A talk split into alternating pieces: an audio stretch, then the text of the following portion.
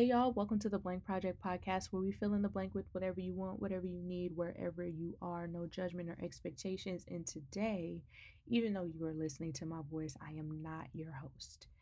Um, I came up with this idea for the month of Mother's Day uh, to um, pour into mothers, mother figures, traditional, non traditional mothers. Um, and there's only so much that I can do, but there are ways that women come together and uplift each other that I think is very beautiful. Um, and so that's really the premise of today's episode. So, um, like I said, I value mothers in the traditional and non traditional sense. Um, and while I don't believe that you need to give birth to be a mother or even be a woman, um, heck, I don't even believe that your identity as a woman is solely to be a mother. But what I do want to do is make sure that I do two things. Wow, that's so repetitive.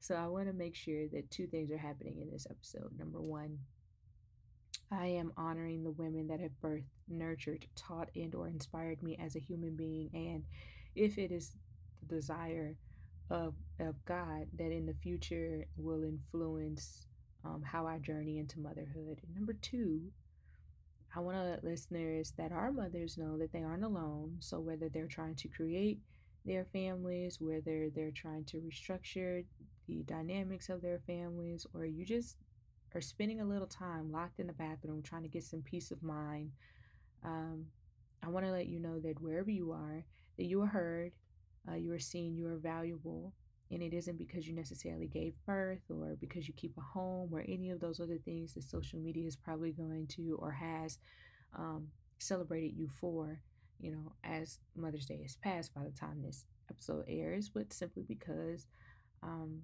you were created by higher power. Pick whichever one you identify with, and you are deserving of feeling the full weight of um, love you don't have to show me your work ethic or your mom hacks or anything. You just simply are deserving of being loved on, um, being seen, and being validated. So, without further ado, sit back, relax, and listen to today's host of today's podcast. Somebody's mama, not me. I think the best advice I would give about motherhood is to love your children, or at least attempt to love them like God loves them. Be open, be kind, be the parent they can always run to and not the one they want to run away from.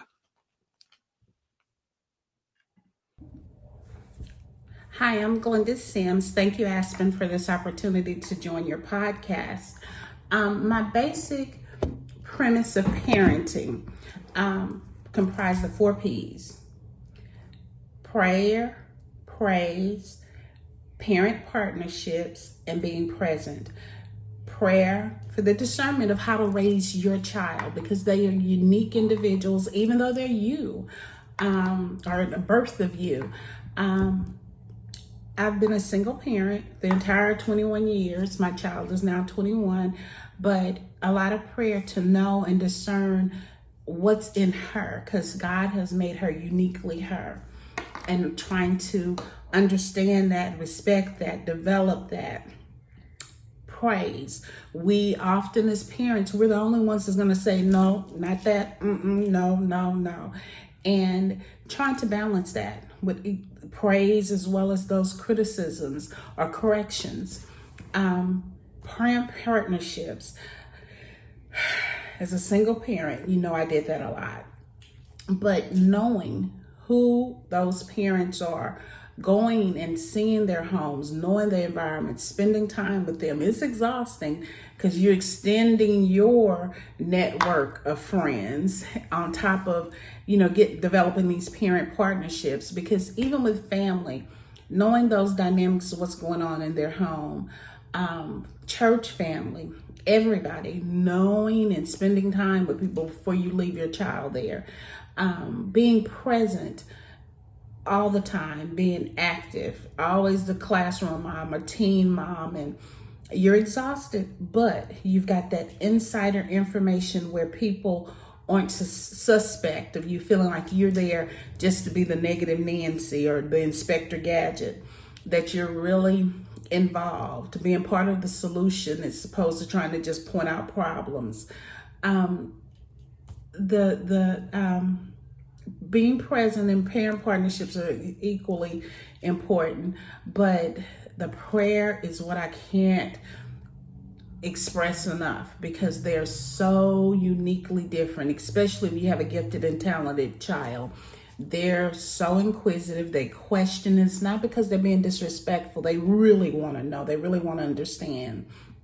Um, now that she's 21 away at college, I can't be there knowing all her teachers, knowing all her classmates, but given that solid foundation and trusting that she's grounded and understands and discerns what is a wise decision for her life and understanding when people are saying things to discern what they're saying and see what's really behind their messages. Um, it's exhausting again, it's worth it.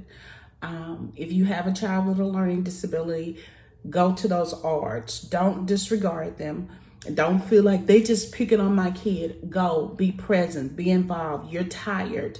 I know you're tired. It was easier for me because I had one child, didn't have a mate that I'm having try to split time with him, you know, give him time. Um, but just make them priority always. You know, as old folks say, they didn't ask to be here. So it's a lot of work, but it's the most honorable position and promotion in life we'll ever get, and we get one chance to raise them. By the grace of God, she'll be out of college this this May, and I can do me. But prior to that, um, it was a parent group of four of us. I always told them that we're younger than me. I'm like, we get one chance to raise them. We can do us later. Hang in there, and it's worth it. Thank you again, Aspen.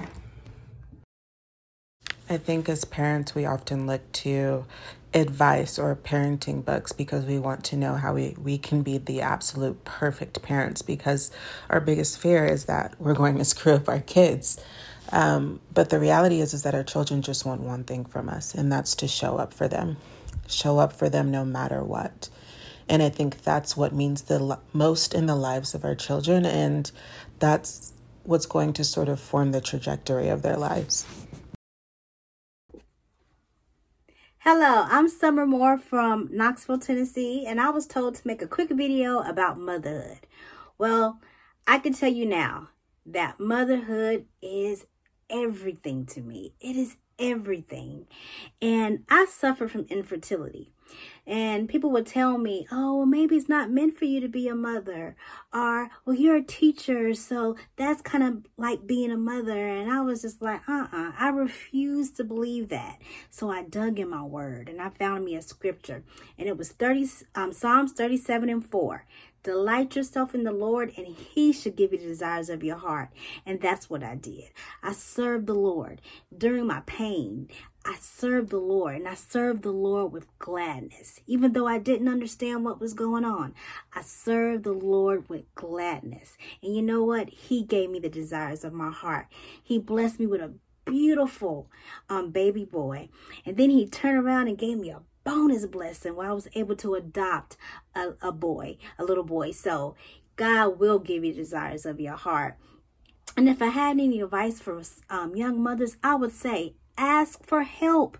You don't have to do it all by yourself. Ask for help, okay? And there's no manual of being a perfect mother.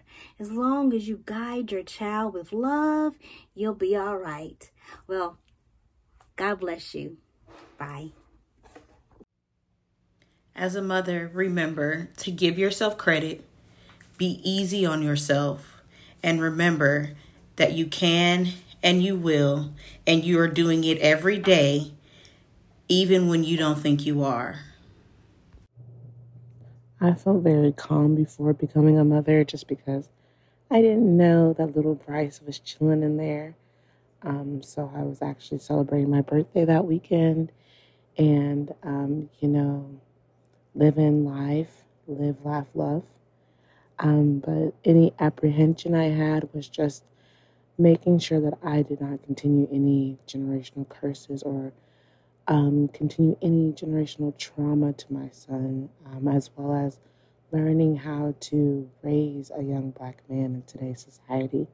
That was my biggest apprehension when finding out we were having a son. Um, but what I look forward to is counting my baby boy's fingers and toes and seeing his eyes and his smile and learning who he is and watching who he becomes. Um, I'm so excited to see just the person that he becomes. Um, my prayer for him is that he continues to be this blessing in our life that he already has been.